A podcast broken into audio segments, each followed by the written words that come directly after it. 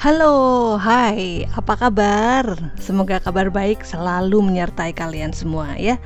Jadi kalian bisa dengerin podcast Lila bercerita dengan hati tenang dan sehat tentunya. Hmm, edisi hari Kamis ini adalah segmen Read Aloud. Wah, saya sempat bingung nih mau baca apa. Maunya sih baca quote, tapi kok panjang gitu ya Akhirnya nemu satu cerita perjalanan dari buku yang sudah lama banget saya bacanya, sekitar tahun 2016. Bukunya sendiri sudah terbit tahun 2013 lalu.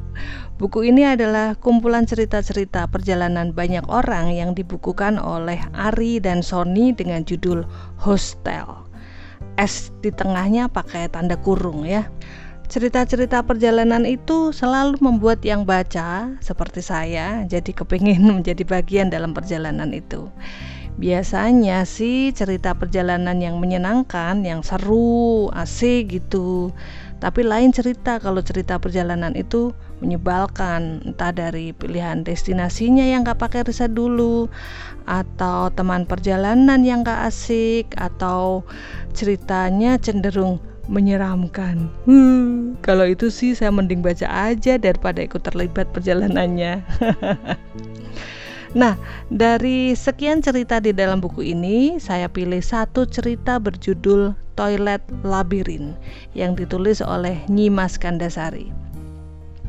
Oh ya, saya coba cari nama ini di mesin pencarian Google sekedar ingin tahu sosoknya. Kalau bisa sih minta izin ceritain saya bacakan di podcast ini. Tapi yang saya temukan justru sosok yang aduh kalau diceritakan bikin merinding. Menurut Google, nama Nyimas Gandasari ini adalah seorang perempuan sakti penyebar agama Islam di Cirebon. Lukisannya di Google terlihat mistis gitu. Jadi serem kalau lihat lama-lama. Kalian Google sendiri ya atas nama Nyimas Gandasari ini. Oh iya, cerita ini pasti berdasarkan kisah nyata penulis yang saat itu sedang melakukan perjalanan di Bandung dan menginap di hotel Legend, yaitu hotel yang terletak di kawasan Asia Afrika. Gak ada nama yang disebutkan. Kalian Google sendiri ya. Jadi gini nih ceritanya.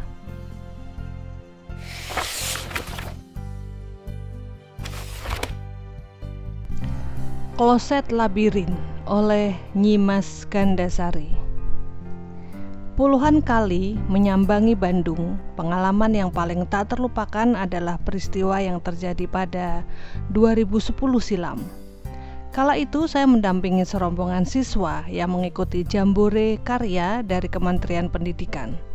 Rencana awal yang saya rancang, saya mengantar siswa-siswa ke hotel tempat acara berlangsung. Setelah itu, saya akan mencari penginapan murah tak jauh dari situ. Sampai di hotel yang terletak di kawasan Asia Afrika itu, ternyata panitia acara memberikan jatah kamar untuk saya. Katanya, setiap pendamping mendapat jatah kamar di hotel yang sama. Oke, ini sebuah keberuntungan pertama yang saya terima, penginapan gratis. Memangnya ada keberuntungan kedua? Ada dong. Selain lokasinya yang strategis, fasilitasnya lengkap, dan pelayanannya yang oke, hotel tersebut juga masyhur sebagai salah satu hotel tertua di kota Bandung. Beberapa peristiwa bersejarah di Indonesia pernah terjadi di hotel ini. Orang-orang penting tingkat nasional dan internasional pun pernah bermalam di hotel ini. Ah, how lucky I am, teriak saya dalam hati. Artinya, saya bisa melakukan tur sejarah kecil-kecilan sambil menikmati layanan hotel kan? Setelah proses check-in dan pendaftaran para siswa kelar, saya pun bergegas ke kamar saya berbagi kamar dengan salah seorang pendamping dari provinsi lain. Orangnya asik, urusan roommate pun rasanya tak akan ada masalah. Setelah membersihkan diri dan bersiap-siap untuk pembukaan acara, saya memutuskan untuk mengajak para siswa berjalan-jalan di sekitar hotel sembari menunggu acara dimulai. Rasanya sayang sekali melewatkan hotel ini begitu saja mengingat ada banyak peristiwa penting yang terjadi di sini. Di salah satu sudut dinding hotel, bahkan terdapat beberapa prasasti sejarah yang masih dipertahankan. Rupanya, para peserta lain juga memiliki rencana yang sama. Di sudut yang ingin saya kunjungi, saya sudah menemukan ramainya gerombolan orang yang tengah mempelajari sejarah melalui hotel ini. Hingga detik tersebut, saya benar-benar merasa beruntung. Sampai salah seorang berceletuk ringan kalau ini hotel tua, berarti punya sisi mistis dong. Angker istilahnya. Ping. Dengan gerakan slow motion, saya dan para siswa saling pandang. Kalimat terakhir yang tak sengaja kami dengar itulah awal teror yang akan membuyarkan keberuntungan-keberuntungan saya di hotel itu. Awalnya, saya benar-benar ingin mengabaikan celetukan iseng itu. Sayang, Salah seorang siswa sudah lebih dulu menangkap celetukan tersebut menjadi sebuah sugesti. Ia mulai merajuk kepada saya. Miss, hotelnya angker. Hush, itu kan baru dugaan. Dugaan kalau hotel ini sudah berdiri sejak tahun 1800-an. Masuk kategori uzur. Jadi ada kemungkinan angker. Ingat ya, ada kemungkinan. Kata-kata saya kepada salah seorang siswa penakut itu cukup ampuh sebagai pil penenang. Tetapi hari-hari berikutnya, isu tentang keangkeran hotel tersebut berubah menjadi lagu hitnya Evi Sukaisi, Bisik-bisik tetangga. Teman sekamar juga jadi ikut-ikutan parno dengan cerita sisi mistis hotel ini. Oke, entah ceritanya berawal dari mana, tetapi beberapa bagian hotel ini memang terkesan klasik, tua. Beberapa lukisan tua juga terpajang pada dinding-dinding hotel. Tetapi menurut saya, itu tidak mengindikasikan bahwa hotel tersebut angker. Semua fasilitas yang disediakan cukup modern. Kamar yang kami tempati juga rapi, bersih. Tidak ada pula cerita keran air menyala sendiri di tengah malam. Oke, skip. Itu khas film horor kita ya. Kloset kolam renang ruang pertemuan semuanya perfecto. Angker dari sudut mana? Saya masih bertanya-tanya dan tak mau memikirkannya. Saya kok sudah merasa aneh ya dengan hotel ini seperti ada yang mengikuti kata si teman sekamar pada malam berikutnya praktis untuk beberapa saat roommate yang awalnya saya pikir asik menjelma menjadi 10 teman baru yang wajib dihindari sebelum meninggal dunia. Tiap kali ada kesempatan mengobrol dengannya, obrolannya pasti tentang dunia gaib yang ujung-ujungnya menyatakan hotel yang tengah kami tempati ini angker. Oh ya, dia ini juga niat banget membuktikan ke saya bahwa pendapatnya itu benar. Caranya, dia googling pakai keyword hotel ini dan mencari-cari postingan di internet kalau hotel ini benar-benar berhantu. Tetapi, saya masih tetap membatu dengan pikiran sendiri bahwa tidak ada apa-apa dengan hotel ini. Kecuali kenyataan bahwa hotel ini memang sudah berusia 100 tahun lebih. Lainnya, saya kurang peduli. Pun saat siswa-siswa saya mulai bercerita kalau beberapa peserta lainnya mengalami kejadian-kejadian aneh di hotel tersebut. Tuh kan, Miss. Kenyataan yang membuat saya sedikit jengah adalah cerita-cerita hantu di hotel itu yang tak bisa dihentikan begitu saja. Ini baru semalam, sementara kami harus menginap di sana selama enam malam. Jadi kenapa merusak mood traveling dengan cerita-cerita tersebut? Jadi Miss nggak percaya ya. Mungkin karena Miss terlalu berani. Tetapi hati-hati loh Miss. Biasanya orang-orang yang nggak percaya malah bisa kualat. Peringatan-peringatan itu lancar keluar dari siswa-siswa saya tanpa diminta. Bersyukur karena malam pertama sukses saya lalui dengan nyenyak tanpa gangguan-gangguan yang dikhawatirkan soal keangkeran dan cerita-cerita hantu yang teramai dibisikkan banyak orang sebelumnya.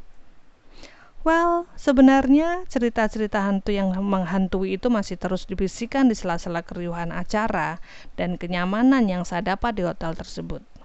Sampai suatu ketika, salah seorang siswi saya menghilang.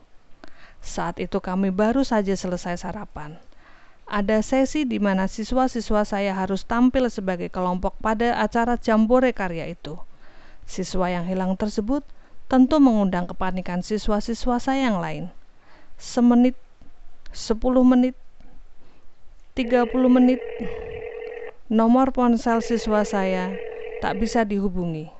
SMS apalagi, pending. Saya merutuki diri karena sebagai pendamping, saya cukup teledor dalam mengawasi siswa-siswa saya. Satu jam pun berlalu. Siswi saya ini belum juga ditemukan. Saya tidak lagi mencari di dalam hotel. Dugaan mengarah pada kemungkinan siswi saya ini pergi keluar hotel. Dua jam kemudian, rombongan siswa kami terpaksa tampil tanpa siswi yang hilang ini. Saya merasa gagal sebagai pendamping, tetapi perasaan bersalah itu tiba-tiba buyar ketika siswa yang hilang itu menubruk dan memeluk saya erat-erat. Matanya sembab seperti habis menangis. Setelah ia tenang, saya pun membujuknya untuk bercerita. Menurut pengakuan siswi ini, saat itu ia menggunakan salah satu toilet yang ada di lobi. Entah apa yang terjadi, ia terjebak dalam toilet tersebut. Ketika ia membuka pintu keluar, ia hanya mendapati toilet dan toilet. Tidak ada pintu keluar. Ia terjebak dalam toilet labirin. Cerita toilet labirin itu menyebar cepat Heboh tentu saja dibumbui aroma mistis yang kadarnya bisa berbeda tiap kali orang lain menceritakannya kembali. Saya sebenarnya agak merinding ketika kali pertama mendengar langsung cerita aslinya dari siswi saya. Hampir tersugesti dan cenderung meyakini, meskipun mencoba tetap menyangkal dalam hati. Ya, saya masih membatu dengan pikiran positif bahwa tiada nuansa mistis yang ada di hotel bersejarah ini. Ini cuma soal waktu. Hotel itu punya bangunan dan desain yang paling wah pada masanya.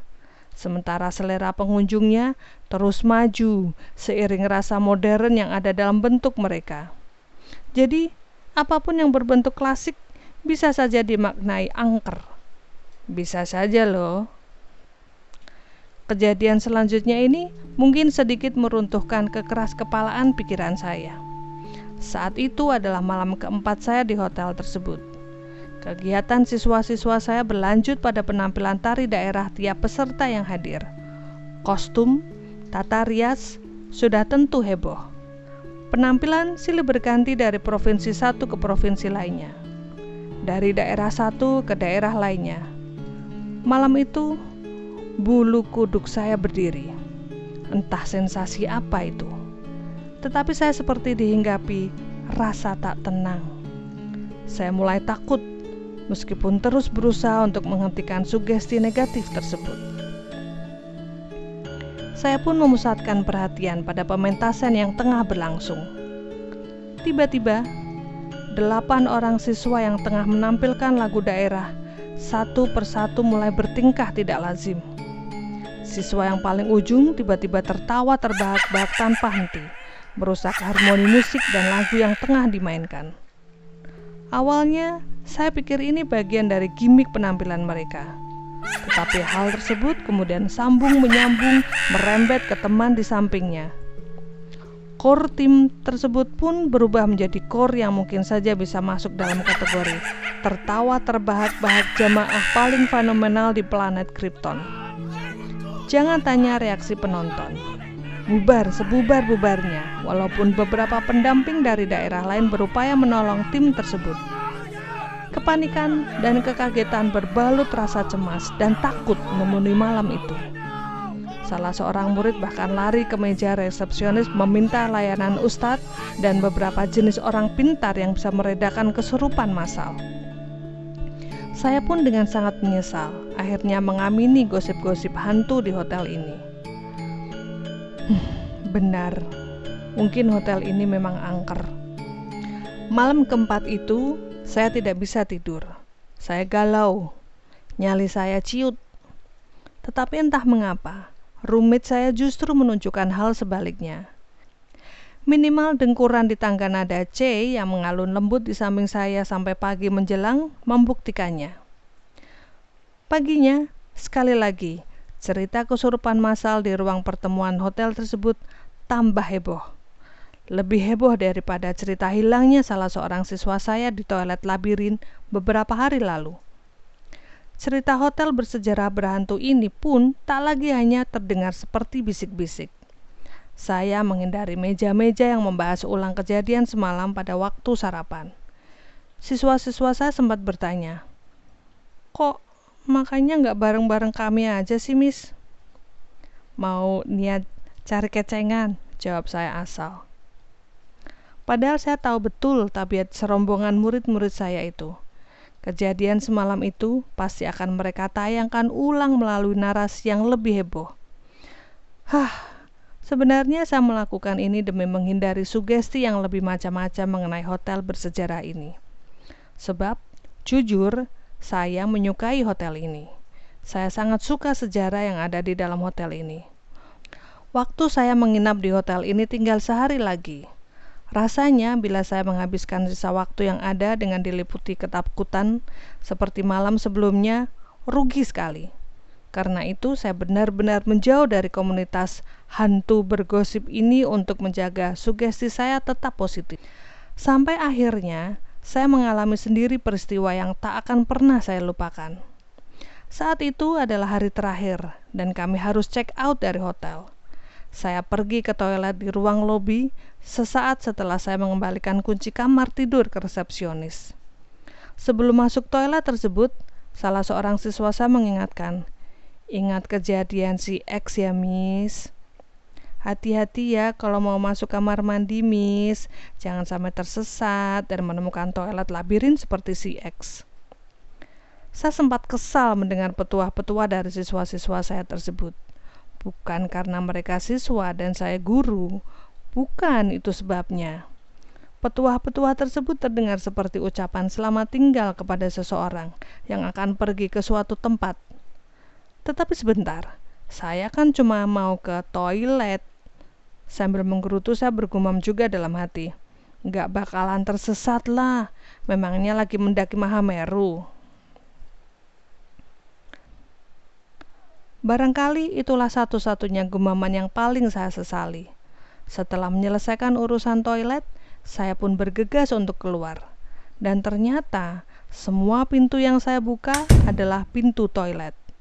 Tidak ada pintu keluar sama sekali. Saya panik, hampir menangis. Saya nggak mau mati konyol dan menghabiskan sisa waktu di sebuah toilet. Nggak elit banget kan? Saya harus keluar, bagaimanapun caranya. Dan saya pun melakukan berbagai upaya menemukan pintu keluar. Sedetik, dua detik, semenit, dua menit, dan pada menit ke-15 saya baru bisa keluar dari toilet labirin tersebut. Saya lega, sekaligus merinding.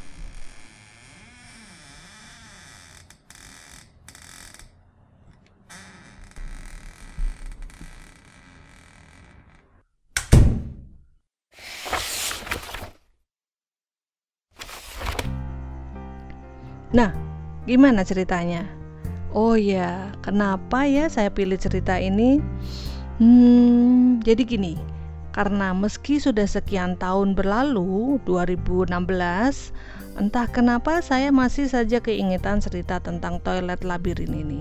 Dan amit-amit kalau ngalami cerita seperti ini, alhamdulillah sih saya belum pernah mengalami cerita yang aneh-aneh selama perjalanan yang pernah saya alami. Lain kali mungkin saya cerita deh pengalaman saya sendiri di sini ya.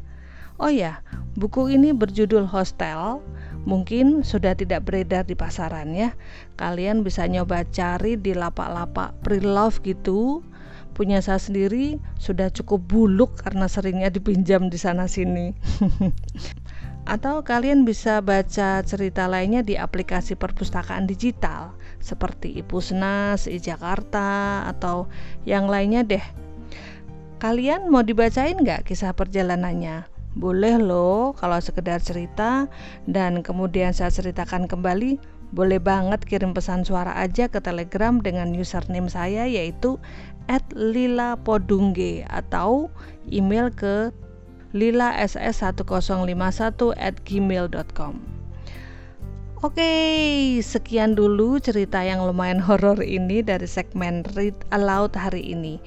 Terima kasih sudah mendengarkan. Pantengin terus podcast Lila Bercerita setiap Senin untuk rekomendasi buku, drama, atau film Jepang dan Kamis untuk Read Aloud.